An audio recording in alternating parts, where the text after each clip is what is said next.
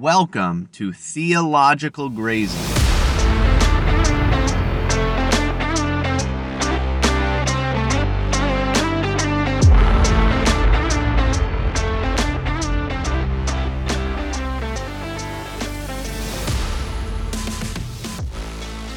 Okay, so I have to apologize really quick because you're about to hear my recording that I meant to be for today, but it is not great. Um, I will just warn you that I think the content is interesting and good, and that's why I'm still going to release it.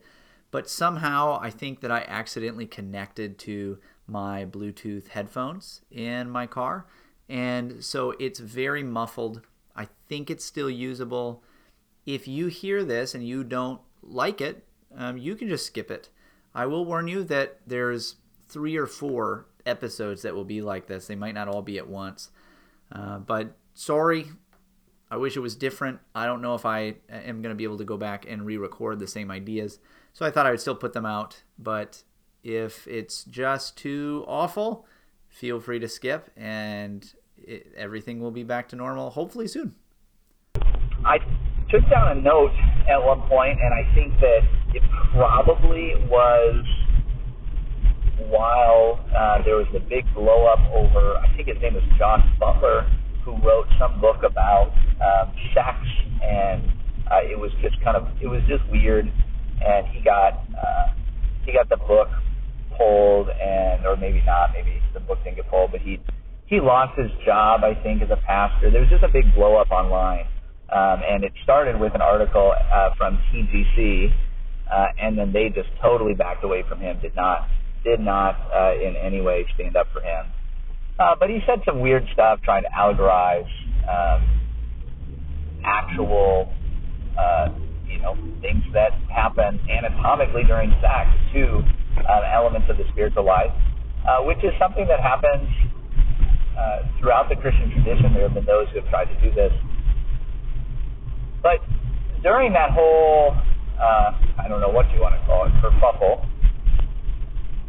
I just took down the note that it seems to me that when Scripture speaks of sexual intimacy within the bonds of marriage, um, or when it speaks of it as a spiritual analogy um, to the, the marriage of God and His people, Christ and His church, think of Ephesians 5, think of in uh, Ezekiel, uh, think of um, other places where this happens, Hosea. The language that's used of the righteous, you know, intimacy between people, or as it's analogized to um, the spiritual life, is always done with very veiled language. Right? It's very um, the language has a covering over it, where it is not something that is spoken of very directly at all. And it seems like maybe to uh, even speak of it directly would just be wrong. It would be uh, too crass uh, because it wouldn't actually capture what's going on. The the bare um, physical mechanism of sexual intimacy is not the sum total of of that intimacy, of that love. This is one of the you know kind of wicked materialist uh, things that's done when it comes to something like pornography, right? As if you could capture uh, sexual intimacy in any way uh, on video uh, or in pictures. You, can't do that. Um, it is just the, the bare, gross uh, anatomical spectacle.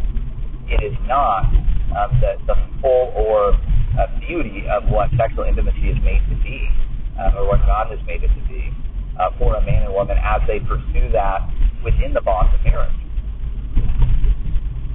And in fact, um, not only is sexual language veiled throughout Scripture. Think of, I mean, think of some of the the poetic language, the the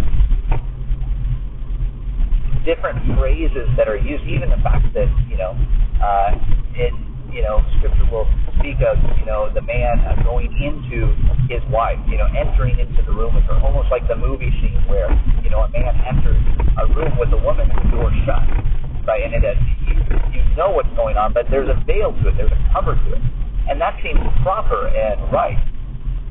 But when Scripture speaks of adultery or spiritual adultery, particularly spiritual adultery, uh, and sexual language is used in a way to express the the wickedness, evil of idolatry and um, spiritual adultery in, in various ways of God people in in some way uh, to run after other gods. Again, think of Ezekiel. Go read Ezekiel chapter 16 uh, there's other places in, in The language is very blunt, and you would almost say it is crass. I mean, it's it's the kind of thing that you feel uncomfortable reading in the presence of women or children. It's the kind of thing that you feel uncomfortable reading even with friends. It's, it's the kind of thing that you feel uncomfortable reading in the church service. Now, it's God's Word.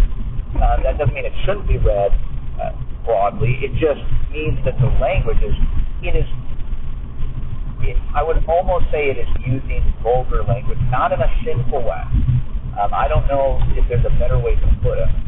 It's not, it's not so scripture in any way is sin, sinning in what it does. But it uses the blunt, crass, direct language uh, of physical anatomy at times to describe the, the the grossness and the, the, the depth of wickedness of. That to me seems uh, an important thing to notice. It's not to say that Scripture doesn't doesn't speak uh, of that doesn't speak of you know uh, male and female anatomy uh, in in proper context right? You think of in Proverbs where it speaks of the man, I Proverbs 5, uh, that, you know, man should, should uh, you know, uh, enjoy the, the breasts of the wife of his youth. And uh, it, there, there are elements of, of language that we would maybe, you know, think is a little, is a little forward for us today. But at the same time, even there, and even um, in that context, there's a lot of a covering, a veil that's put. Um, things are covered up. There, you are not uh, being asked to come and uh, see everything that's going on, to take part in everything that's going on. It's, it's more of a poetic, um, a poetic piece describing the intimate love that can be had between a man and a woman, especially in that proper context of marriage.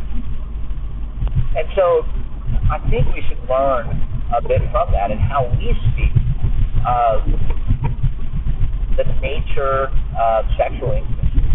We should not speak in crass language. We should not be vulgar in how we talk about it. Um, sometimes you have to be somewhat direct, but being direct doesn't mean you can't um, still keep a covering over that which is not made to be shared broadly, um, that which is not you know, um, sexual intimacy is is made to be enjoyed between one man and one woman in the bonds of, of covenant, covenantly faithful marriage. And to speak of it in a vulgar or crass way when it's in that context would be wrong. But when it's used in a vulgar and crass way, when it's used as as uh, purely a way to seek pleasure, to use others, uh, when it becomes a uh, merely uh, pleasure-seeking endeavor um, where you, you use others for your sexual satisfaction, or when it's used to describe the nature of spiritual adultery. In that context, it may be more proper at times, not always, but at times to use much more blunt, direct, uh, and uh, even what might seem like like gross language, uh, because what you're describing, what you're talking about, is gross. It is in fact gross. It is in fact vulgar. It is in fact crass. It's, it is the twisting and distorting of the gift that God has given uh, for the marriage bed. I hope some of this made sense. I, I find this really intriguing. Um, I want to do some more work in it at some point, just looking at the different ways that Scripture uses this language. But, but I really think that this is true, that uh, across the board, uh, Scripture uses language differently to describe the different situations uh, that it's talking about.